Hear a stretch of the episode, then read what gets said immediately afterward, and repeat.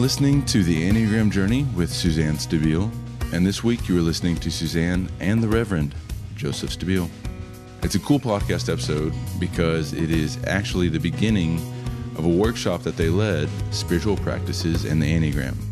There's so much gold in this first hour, I'm not even going to try to narrow it down for a summary. Please enjoy, and the workshop in its entirety will be available on the Life in the Trinity Ministry website and at suzannestabile.com on Monday, July 15th. Quick reminder for upcoming events Suzanne is going to be in Jackson for the Mississippi Book Festival in August. Suzanne and the Reverend are in Los Angeles teaching centering prayer and Enneagram stances in September. Then later in the month, Suzanne is teaching her world famous Know Your Number workshop in Minneapolis. On October 19th, I said the date wrong on the last podcast, but October 19th, Suzanne has her new incredible Four Mantras, Relationships, and the Enneagram event in Dallas.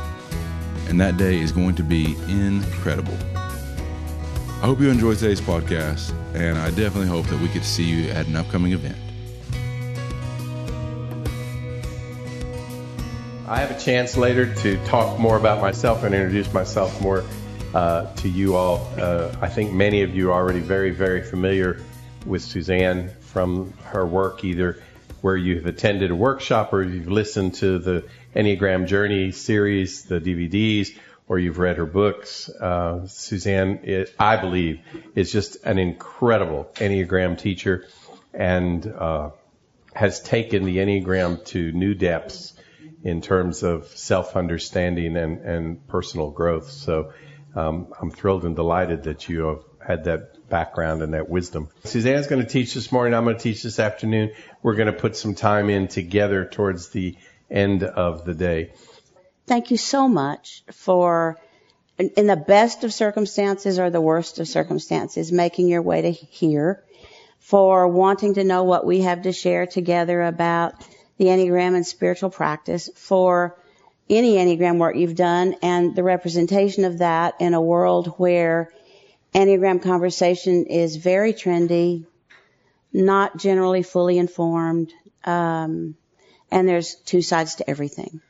And so it's good that it's trendy, and um, I'm going to keep trying to get everybody to dive just a little bit deeper and then a little bit deeper because it has the potential to be so much more than a test or uh, figuring out your number, um, etc. When I uh, turned 30, I realized that I actually had not done much spiritual work.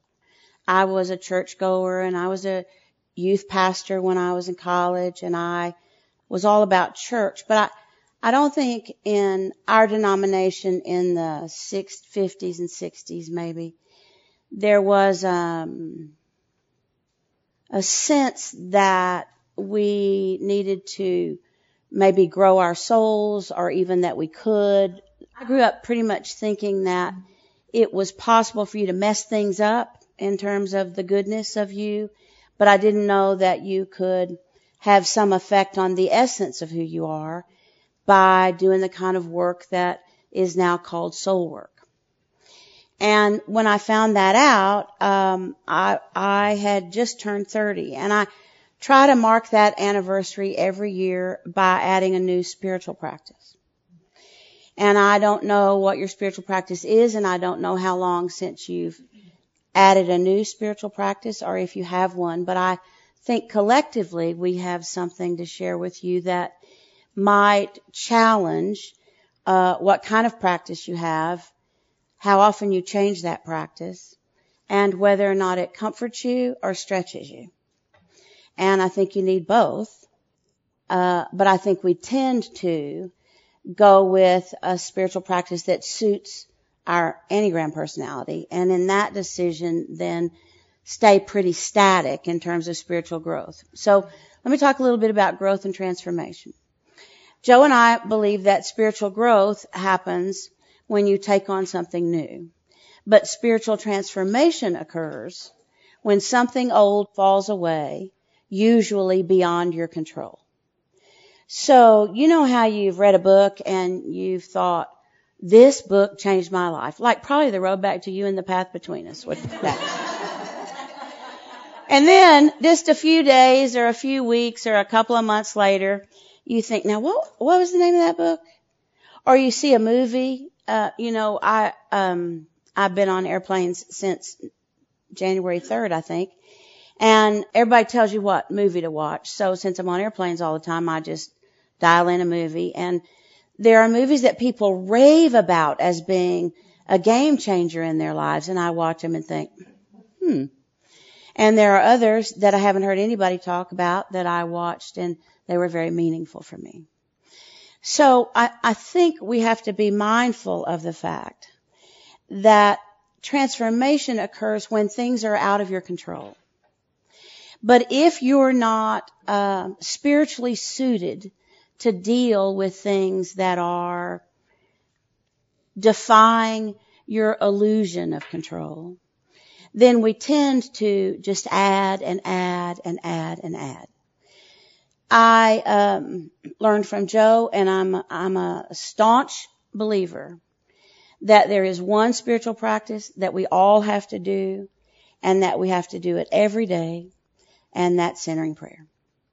And the reason I think that's so essential is because it's the only spiritual practice I know that empties you enough so that you can take in new information, new practices, new ways of seeing, new ways of understanding.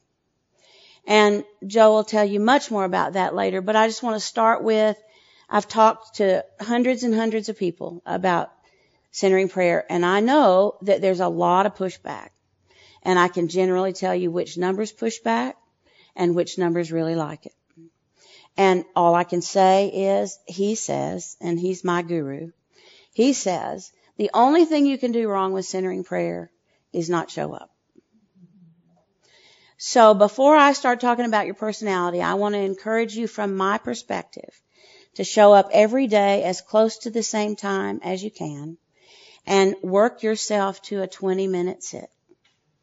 And if you're like me and you're feisty and you tend to get a little whipped up during the day, then you might need to do another one at 4:30.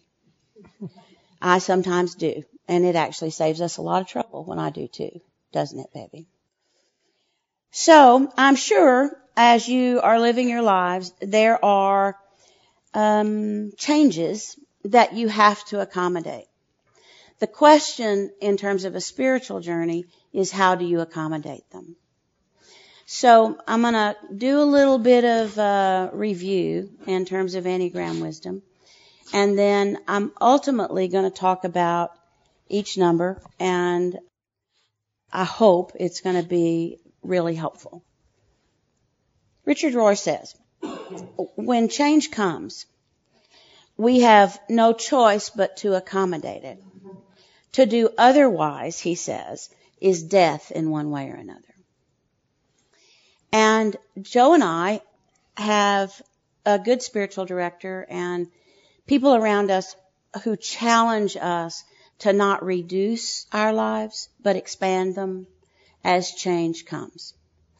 And I'm just going to tell you, there is no change that I've experienced with loss or trauma or whatever that compares to the changes that come with aging and whether or not you do that gracefully.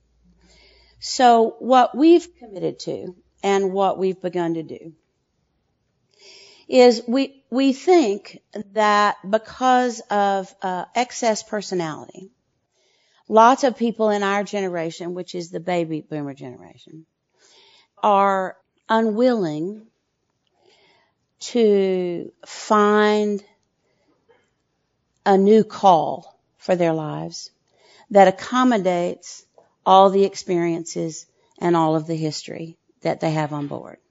So we don't sit on boards anymore because we think 40 somethings need to be sitting on boards, not us. And we don't do any work anymore that doesn't involve us teaching what we know to younger people because our context is different from the context of our children who range in age from 31 to 41. But what happens is as you age, we find, you tend to minimize the best parts of you and call it taking care of yourself and miss the third third of life where you have really important things to offer that you can't offer if you're operating in excess in your number. So let's start with this overview. In your Enneagram number at any time, you can be healthy or average or unhealthy or in excess in your number or pathological. And when you're in excess in your number, it always has to do with the fact that you're not balanced in terms of thinking and feeling and doing. And so that is stance work, essentially. And if people don't know that they're using two of three centers of intelligence, then they don't know what to do to change that pattern of behavior. And so, whereas people who are on a spiritual journey generally live in the bottom half of healthy and the top half of average, as life changes for them and transitions are required, they tend to fall down here and allow their personality to be big like it was when they were 18 or 19 or 20. Which would mean you would be extra fearful or you would be extra concerned about what other people think or you would be committed to protecting this energy that you have if you're a five. Or in excess in your number, you wouldn't risk conflict if you were a nine. Our understanding after some time is that that's all a mistake because that keeps you down here instead of setting the table for you to give what you have to give and to live in a different kind of freedom up here. So that's my understanding of a translation of Richard talking about it is to choose death in one way or another. So on this journey, I've, I've learned uh, several things, some of which are particularly important today. And the first is there are spiritual practices and spiritual disciplines that can free a person's soul when they're practiced well. And a free soul can take new steps toward personal and spiritual transformation. For so long, I didn't know my soul wasn't free. I didn't know it wasn't growing. I didn't know it wasn't strong. And then I read in Hurley and Dobson that my soul is my business too. So let me just say, I think Hurley and Dobson are the unsung heroes of the Enneagram. They did some very significant work in the 70s that for some reason was kind of overlooked by most of the folks who were doing a lot of Enneagram teaching. If your soul is going to grow, then you and I have to accept responsibility to develop it. And going to Sunday school and church doesn't develop it.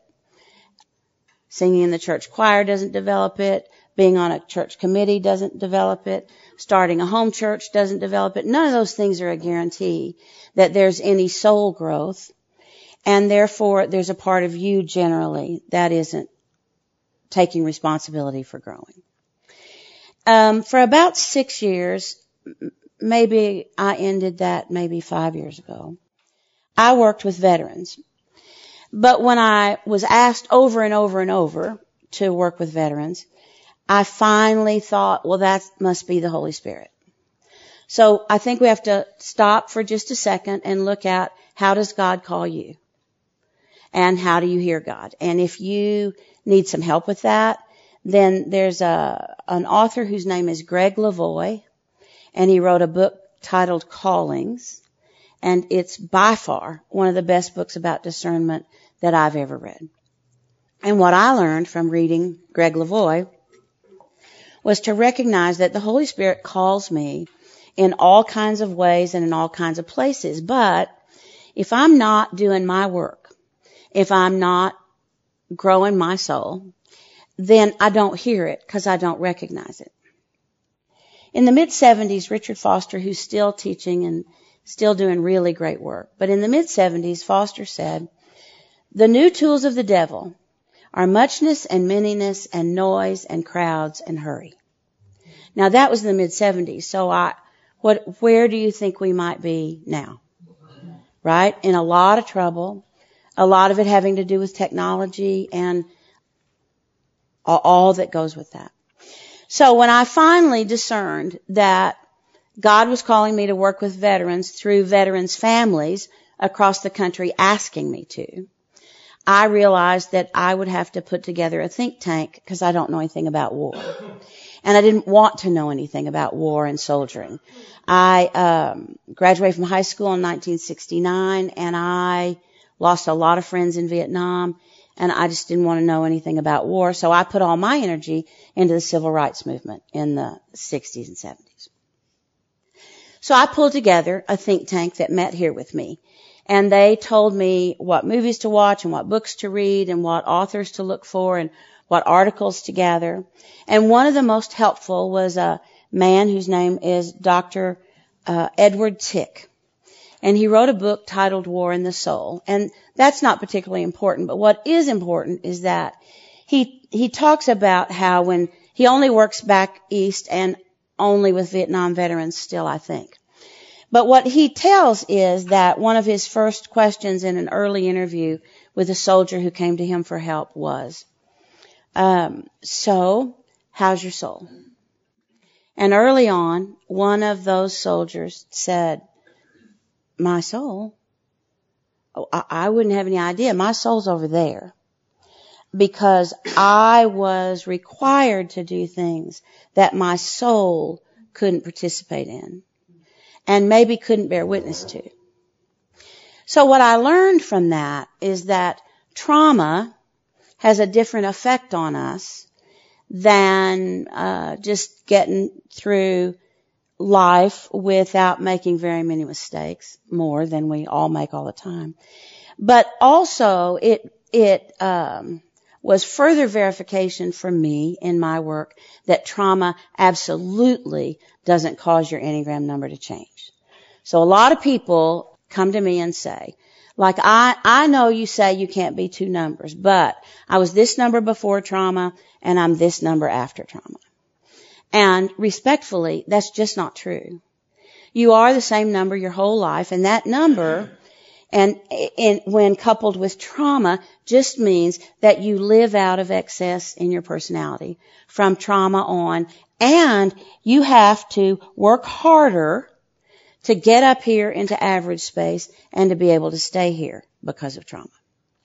An underdeveloped soul can't protect us from automatically reacting to the cares and anxieties of life. And when we automatically react to the cares and anxieties of life, we do it from excess in our number. And everything in the culture is encouraging that. So we have to learn to, to listen for that and to hear it. And the second reality is that's equally important is nobody loves you for your essence. We love and appreciate one another for personality.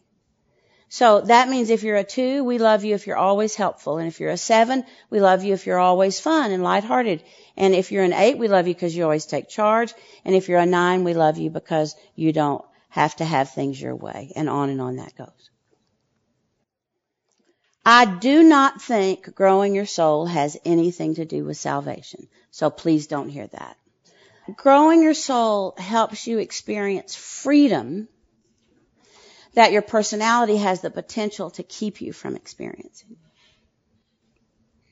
The Enneagram is not a solution. It's a process. It's a living, breathing, non-static process. And it offers so much, but not everything by any means because of the success of the books and because of my work, I guess, in different cities, I uh, have been asked to do lots of magazine interviews and lots of podcasts and lots of radio interviews. And there's only one question that's consistent. And it's always kind of sounds like this. What's dangerous about the Enneagram? and I heard it so much, I thought, you know, I, I better have a response to that that's like has some integrity. So I thought about it for a long time and I know what's dangerous about the Enneagram. And it is that you take it to be more than it is. It's great.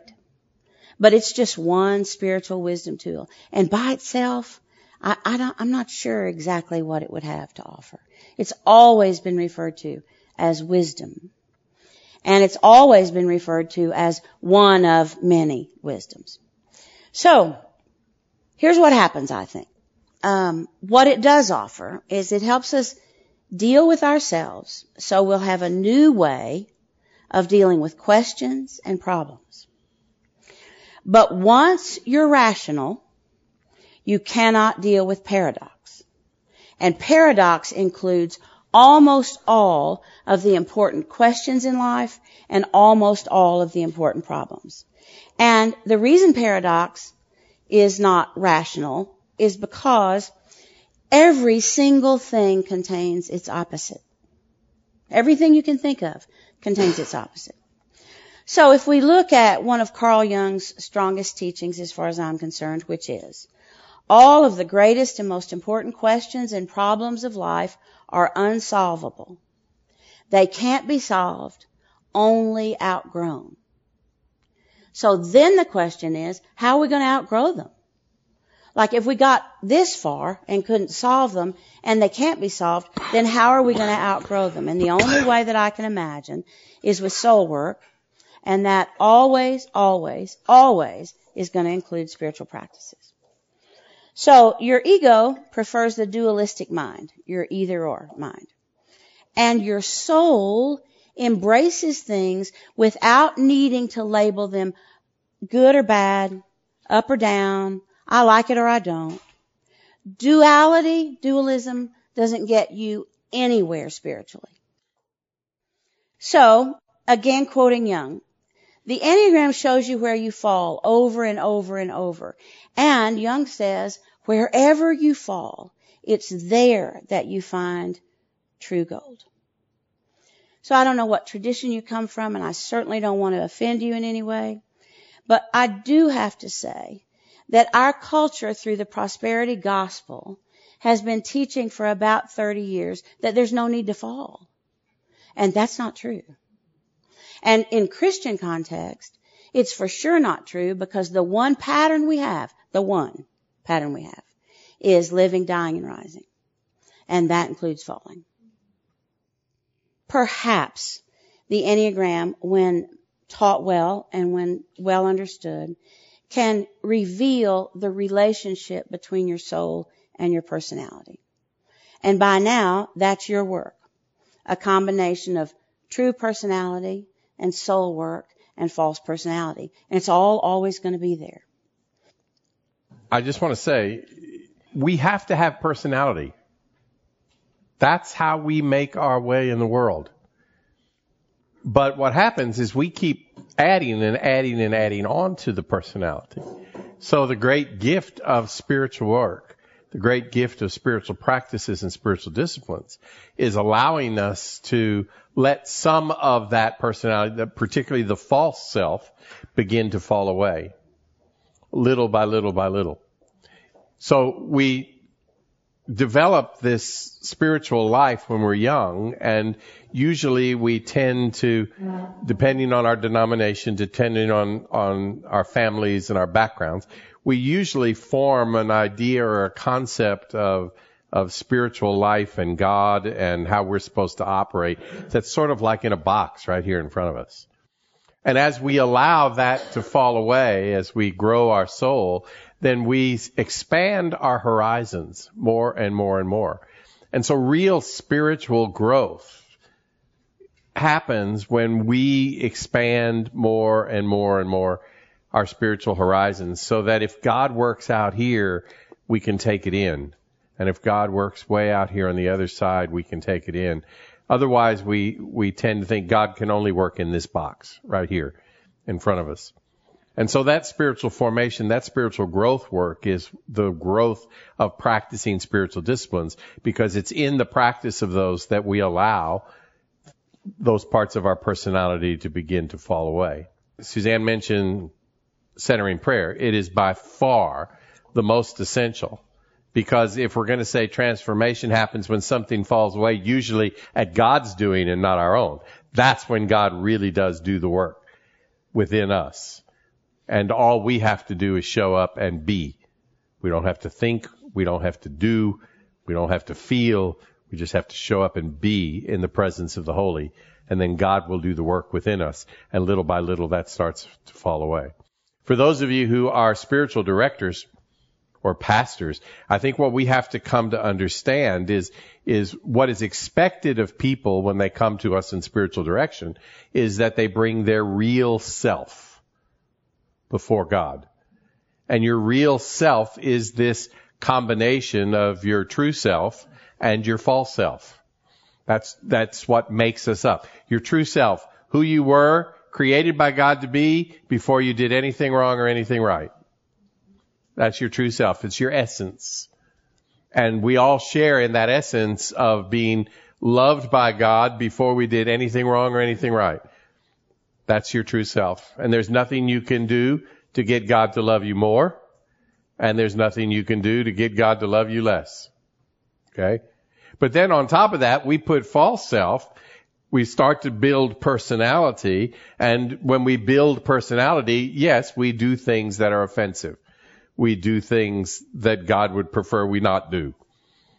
It doesn't change God's love for us. It doesn't change God's care for us. But that's part of what we do with personality. So what we bring to spiritual direction is this combination of the true, the true self and the false self. And then those of us who are pastors or spiritual directors, our role then is to bring the real God of history before the person who comes to us in spiritual direction. And then those two meet and the journey continues. Everybody's journey is going to be a little different because you're unique. Each one of us comes with unique gifts and graces and talents that make us distinctively unique from one another. And our personalities are then going to be unique as well. So those are the parts that we begin to let go little by little by little. Let them fall away. We allow them to fall away. All right, here we go. So we're gonna do we're gonna do a little review. Uh, 1940s. An Enneagram 8 named George Gurdjieff is in Europe. And he started a house where people come and do different spiritual practices. And they learn from one another and they do these practices together. And two of the men who came to that school were Claudio Naranjo and Oscar Ichazo. And they returned to South America and then Naranjo in the 1970s went to California to do some teaching. But other things occurred between the 40s and the 70s. And I want to share with you what was going on. Along with Gurdjieff in Europe in the 40s, doing his uh, spiritual practices in his spiritual school. There was a man in England who, as far as we can tell, didn't really do anything with the Enneagram, and his name was Maurice Nicoll. And said in a paper that he published, there are three centers of intelligence, and they are thinking and feeling and doing. And his point was that we all respond to life first with either what do I think, what do I feel, or what am I going to do? When somebody took Maurice Nicoll's work and laid it on top of the Enneagram, then what they found out is twos, threes, and fours respond first with what do I feel? And fives, sixes, and sevens first with what do I think? And eights, nines, and ones first with what am I going to do? Those were named triads. And at the same time, there was a woman whose name is Karen Horney. And Karen Horney said, we all respond to people in one of three ways. We either move toward people, or we move away from people, or we move against people. And they took Karen Horney's work and put it on top of Maurice Nicoll's work. And what they found was that in each triad, there was one person who moved toward, one number who moved against, and one number who moved away from. Those kinds of things don't happen unless there are systems overlapping that can run concurrently and are true. And since the 1970s, we've been working with that information and nobody is saying that that's not correct. Nobody's run up against situations where that just doesn't fit. So triads are determined by which is dominant, thinking, feeling, or doing. But stances are determined by which is repressed thinking, feeling, or doing. And the important thing about that, that if you don't know what's repressed, then you're not aware that you're doing life with two of three centers. And that's why you're tired. When we do life with two of three centers, then what ultimately happens is those two centers start to uh, trigger each other.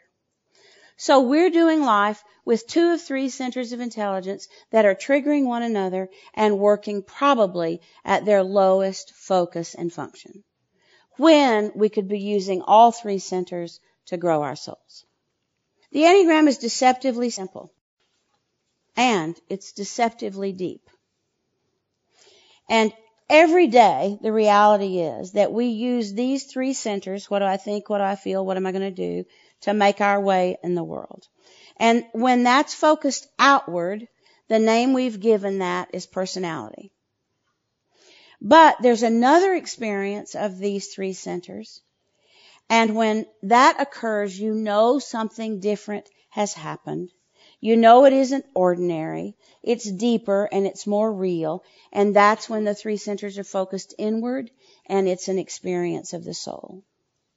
Sadly, sometimes we don't know how to name what happens when they're focused inward and we have an experience of the soul because we don't recognize it as our soul.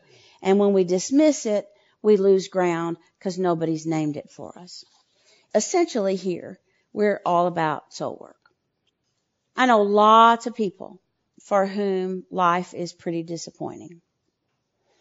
I have heard so many stories in so many cities that I now have a ritual that I do in hotels before I leave to come home so that I can leave those stories there because I just couldn't carry them all.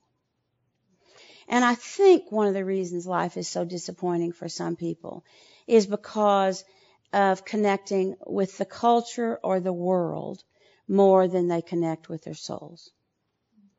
And too many of our experiences are less than they could be. We're so controlling and we're so set in our way and we don't allow and we for sure don't want to surrender. All of those things are personality and not soul. I was just teaching at Fetzer Institute and Parker Palmer did a lot of work at Fetzer over a 10 year period. And one of the things that they still uh, have available for people uh, is Let Your Life Speak by Parker. So first of all, for those of you who haven't read him, I highly recommend it. Secondly, he's a self-identified three on the Enneagram. So that's a very big thing in terms of understanding his work. He is a three who suffers with clinical depression. So there's a lot of four sounding things in his work. But um, if it, I called him and said, I, I don't, I can't tell if you're a three or a four, and I'm wanting to do some work around your teaching. And he said, well, go to such and such book and look on such and such page, and you'll know the answer. And I did all that, and on that page it said, um, and I did those things because I wanted my picture in the paper. And I said, okay, he's three. but one of the things that happens in the reality of us looking at work like Parker Palmer has done is that he suggested with his circles of trust that there is a way for us to help each other with serious discernment about what we're going to do with our lives. And his name for that is circles of trust. And there's a lot of rules around that. Um, you ask somebody to put together a circle for you. And then you send a written page of what you're trying to discern. And then those people meet with you and nobody can make statements. They can only ask questions. And they can never bring up what was discussed outside the circle unless you do. And they can take notes, but they have to turn them into you before they're done they can only ask honest questions which cannot be answered with yes or no, and it has to be a question you don't already know the answer to. So, with all of that reality going on with circles of trust, we decided here that we would train people to be in circles of trust so that people could call the Micah Center or contact us and say, I have a thing I need to discern and I need some help with that. Trained all those people, put out the word, not one person took us up on it. Now here's why that's important.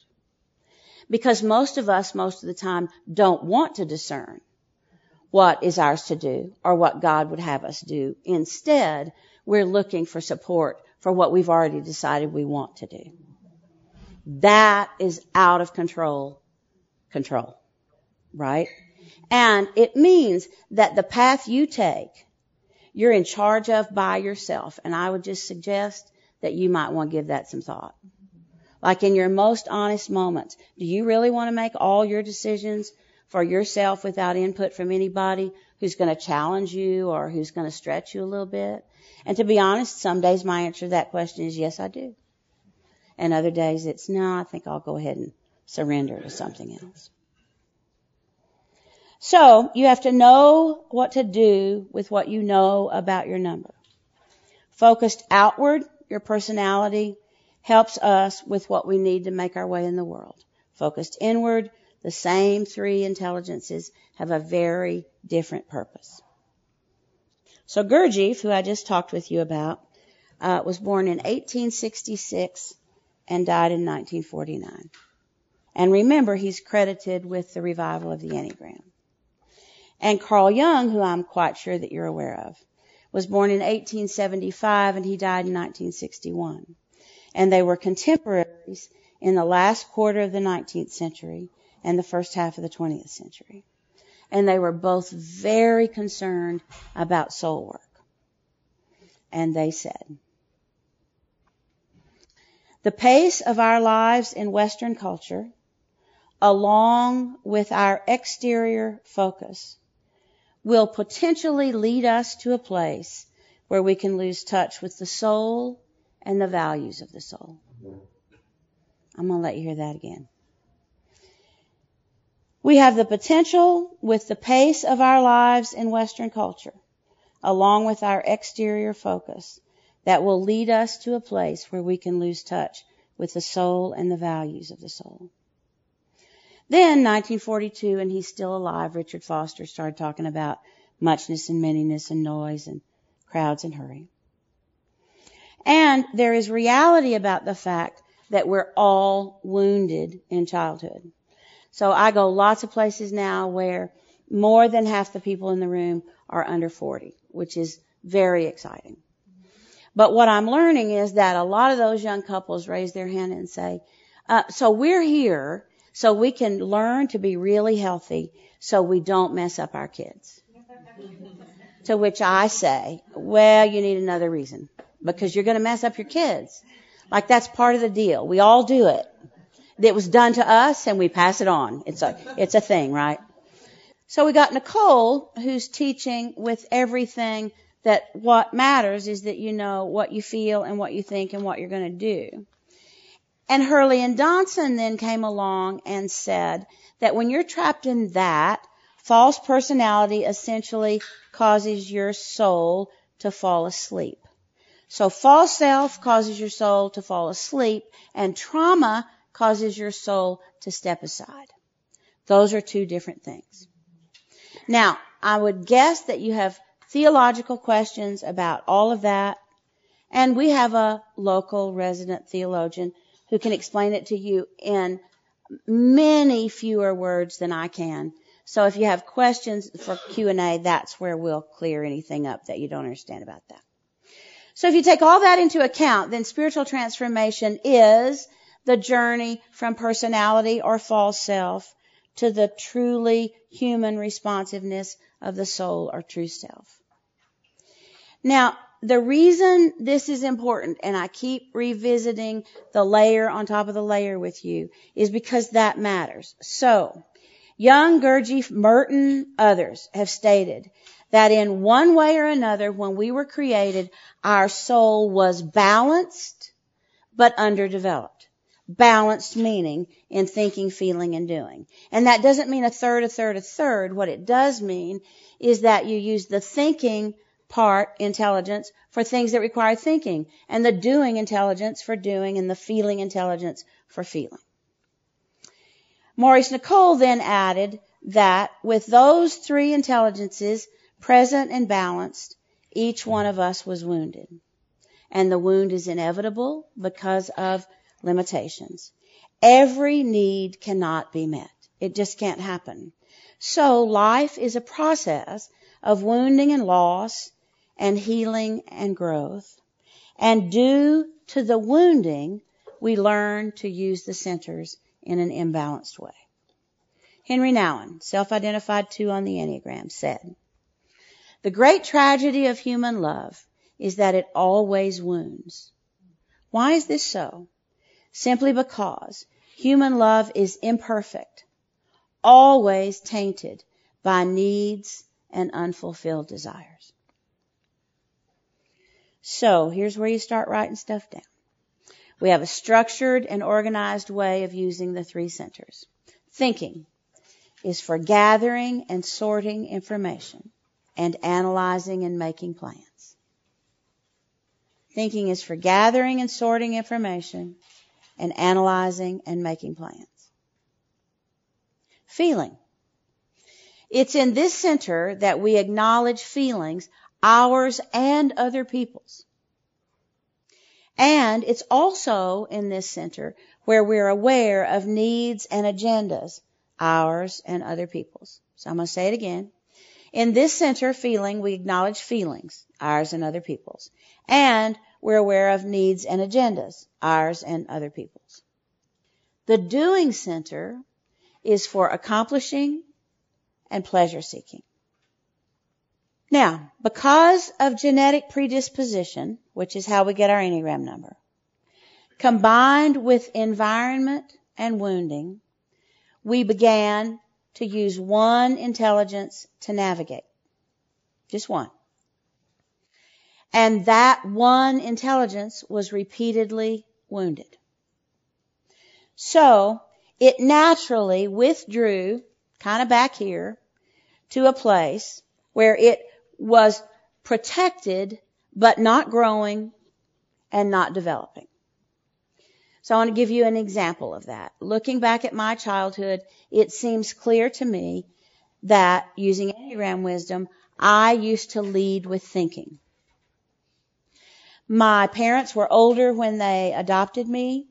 Um, they, I'm from a small farming community and ranching community in the Panhandle, and there were 5,000 people in my community when I was growing up. And everybody knew my family and my dad because my dad was the town doc. In that town, there was no uh, entertainment. So people socially divided into generations and then they hosted one another in their homes and did things together to they played bridge and they played cards and all kinds of stuff and that was their social life essentially well, my parents' generation, all their children, along with my two brothers who were 18 and 15 when I was born, they're all gone. And I'm the only child two times or three times a week in an all adult world. If you're the only child in an all adult world and you lead with thinking, nobody cares what you think. That's not interesting to anybody. So, thinking wasn't getting me anywhere and it just kind of moved back here. But I could make my way with feeling and doing and feeling and doing and feeling and doing. And so because that worked for me, I just continued to make my way with feeling and doing. You have a similar story around your repressed center. You don't need to know what it is today. You probably don't ever need to know what it is. But if it comes, then you'll know and you can tip your hat to that. And if not, don't worry about it. The important thing is that you know that between the ages of 8 and 11, you stop using one of the three centers. And it just waits back here for you until you come get it. Now this is one of the places where I think Enneagram wisdom is literally astonishing.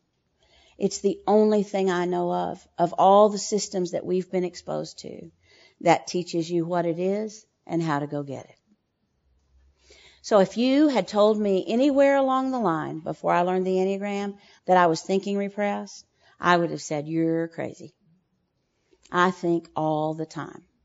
So I'm going to walk through this with every number later, but let me just tell you right now. Twos, you also, I know, believe that you think all the time. And that's because you do about relationships.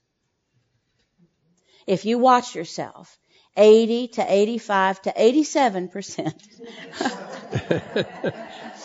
Just to put a point on it and, and be respectful of Enneagram fives. The, the reality is that you uh, spend most of your thinking thinking about relationships, which is fine, except there are a lot of other things to think about that require good, productive thinking for you to do well in life.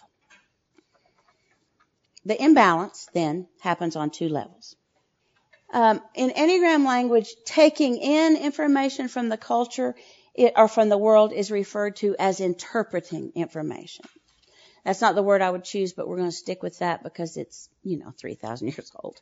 I've already messed with it a little. I don't think I need to mess with it here. But the reason I don't like interpreting is because the next level is processing. And those two words seem a lot alike to me. So I'm going to say we take in or interpret information from the environment depending on our triad. So you either take it in with thinking or feeling or doing. And then you make sense of or process the information that you've taken in with one of the other two centers depending on whether or not you move toward people, away from people, or against people. I'm going to go through every number. I'm going to lay it all out for you. So don't, don't fret. We have the imbalance of taking in information with only one center. Then we have added imbalance with making sense of the information we've taken in with only two centers. So we've left out one. So here we go. Going to follow through with me again. The centers become unequal. One center moves forward to interpret the information that's received through our senses. Then, based on behavior, the people around us begin to expect us to behave in a certain way. And so we behave in that way in order to get our needs met. And then we bring forth the center that will get the desired results until it doesn't. Triads. Preferred center and here's what five, sixes, and sevens value.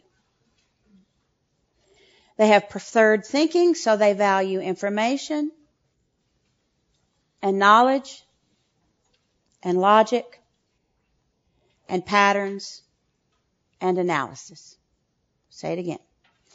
They prefer thinking and they value information, knowledge, logic, patterns, and analysis. Twos, threes, and fours have preferred feeling. And they value emotion, relationships, feelings, and interpersonal dynamics. Emotions, relationships, feelings, and interpersonal dynamics. Preferred doing. 891.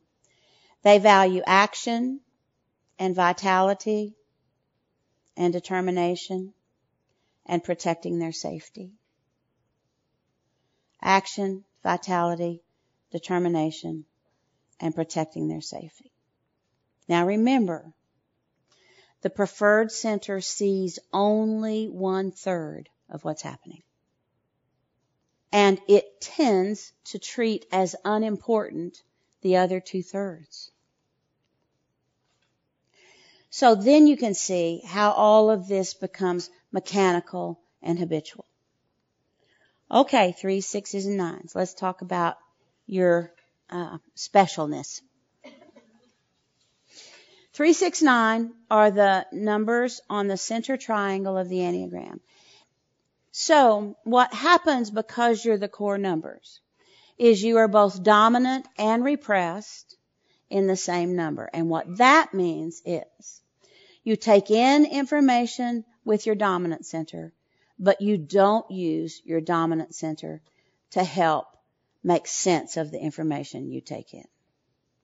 So threes take in information with feelings, but then they don't use feelings to decide what to do with the information that they've gathered.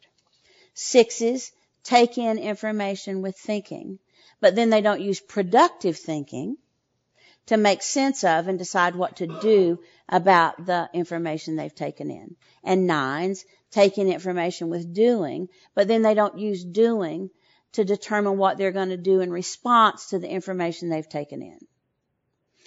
So I'm going to give you a story example so you can hang your hat on that. If you've read uh, The Path Between Us, the opening story in the book is about Joe. And we were on a plane uh, coming back from New York. And anytime you're traveling from New York to Dallas, there's always a lot of cultural difference on the plane, uh, particularly coming out of LaGuardia.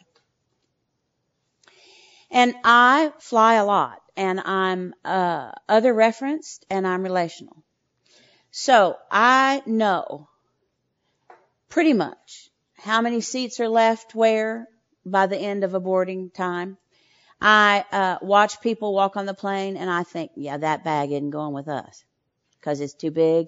And I know there's no overhead bin space. I got all the lingo down. The thing I still can't do is the thing where they point at just the right time. I, like, I kind of even know what's happening, but this thing, I don't know how they figure that out. So, Joe and I are, uh, about maybe row 15 on the plane. And there, uh, is an older couple so think about what that might mean if it's Joe and I observing and I'm saying it's an older couple. So there's an older couple coming down the aisle and she's following really close behind him. And he has a suitcase carrying it in front of him that has a band around it and he's just carrying it. And I'm aware that there are no two seats together left and that they don't speak English. So Joe's fully bilingual in English and Spanish. So I start punching Joe because I'm taking in information with feelings, right? You need to help them. He says, they'd do fine if I wasn't on this flight. And I say, you are on this flight. She's scared. They're not going to get to sit together and they don't speak English and you speak Spanish. Help them. They'll work it out. So then some jerk whose Spanish is equal to mine starts helping. So he knows how to say, like he's saying words like taco and cerveza and baño. And I'm looking at Joe saying, I could have done that. It's disrespectful and they don't speak English. You need to help. So finally they figure it out. Somebody gets up and moves so they can sit together. And, uh, we're not good. So, long flight home. so we get home and we're tired and we don't visit the experience till the next day. And if you've never heard me introduce Joe, which I always do, whether he's with me or not when I'm on the road, he's the finest human being I know. No exception. The finest person I know. He's good all the way through. He's gracious and generous and He's no fun to gossip with or bitch with or gripe with. I have to have friends for that. He's just, he's good all the way through. So I said to him, you know how I feel about you and how I feel about the goodness that is you. I don't have any understanding why you wouldn't help those people. So I need you to explain that to me. And he said, okay.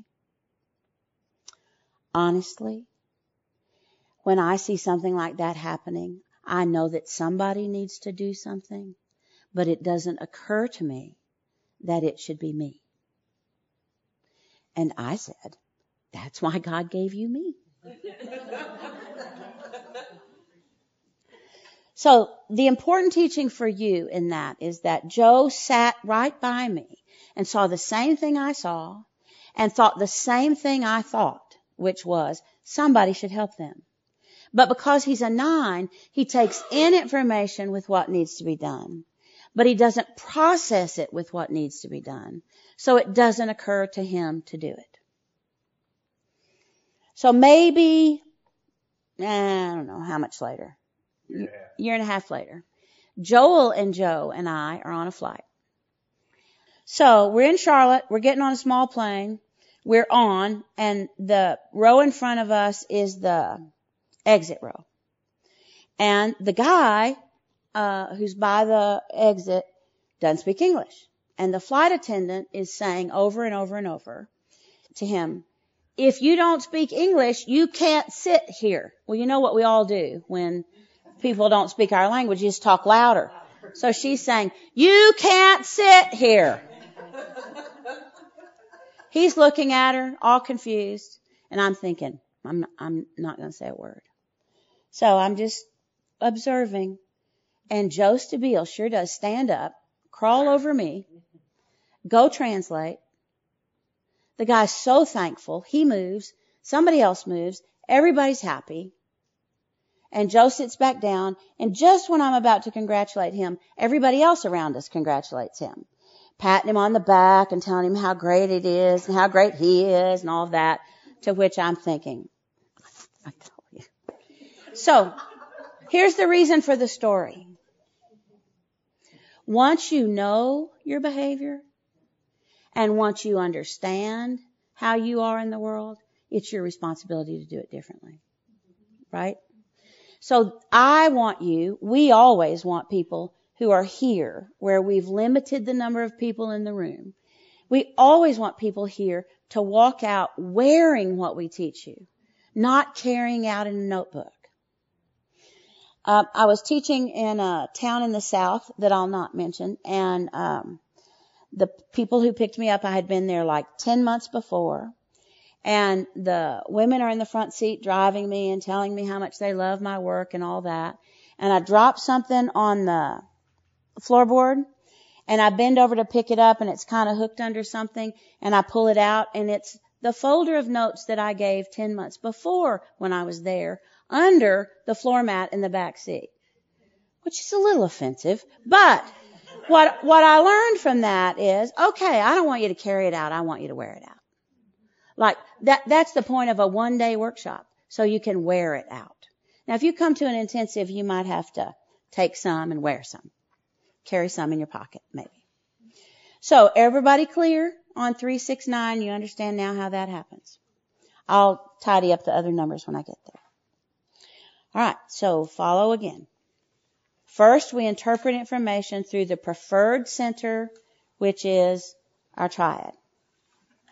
Second, after we've interpreted the information, we have to process it. We have to give it meaning. And that processing is the second way that we create imbalance. Because the goal is to process with all three centers. So because of wounding, the wounded center is in the background and that's called your repressed center. That doesn't mean it disappeared. It just means it's sort of unconscious. But along with being unconscious, it's also not been abused by being out in the world and misunderstood and developing your repressed center is lifelong Enneagram work. And frankly, I think this is the sweet spot of the Enneagram right here. I think it will help you more than any other Enneagram practice that you can add to whatever else you do. Because if you're not creating life in a balanced way, and you're never going to be taking in all that's available and you're going to be focused and functioning at the lowest possible level of the three centers of intelligence. But while it's your lifelong work, it's the center that you use the least well. So you're not going to want to do it. Reality is then that the repressed center will show itself to you first in your private life because you kind of have to get it all together to go to work, right? But in your private life, you can watch yourself and you'll figure out what your repressed center is and how it acts if you're courageous enough to watch yourself. When the two centers are doing the work of three, one is moved back to protect itself, one's taken the lead, and the third one supports the lead. So we end up, I've said this is third time because it's so hard to really see the seriousness of this. We end up doing life with two of three centers of intelligence. It's why we behave badly. It's why we have so much trouble in relationships. It's why we uh, use the Enneagram as an excuse for behavior. And it causes great weariness. And even more importantly, because you're using two of the three, and because you're weary from using two of the three, only a few of the values of the two are being used for your benefit because they're too stretched and they're overused. So soon, the top two, lead and support, become triggers for each other. And once that happens, then our behavior is habitual, meaning it's reactive rather than active. And then your responses become fairly predictable. And so even if they're not predictable for you, they are predictable from the perspective of the people who know you well. These three centers are the soul's natural resources. It's what you have to work with to live a more peaceful and meaningful life, both focused outward and focused inward.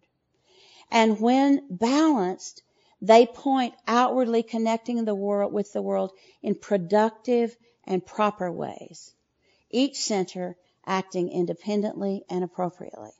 So I'm going to give you an example of that. If you're a two on the Enneagram like I am and you have a tendency to do life with feeling and doing and feeling and doing, and you're thinking repressed, but you're so relational by nature that you spend most of your time thinking about relationships, then if you don't do this work, two or three things happen, pretty much guaranteed. One is you give energy to other people, and it's taking it from the people who matter the most to you. So, Joe and I are both social folks and we know lots and lots and lots of people.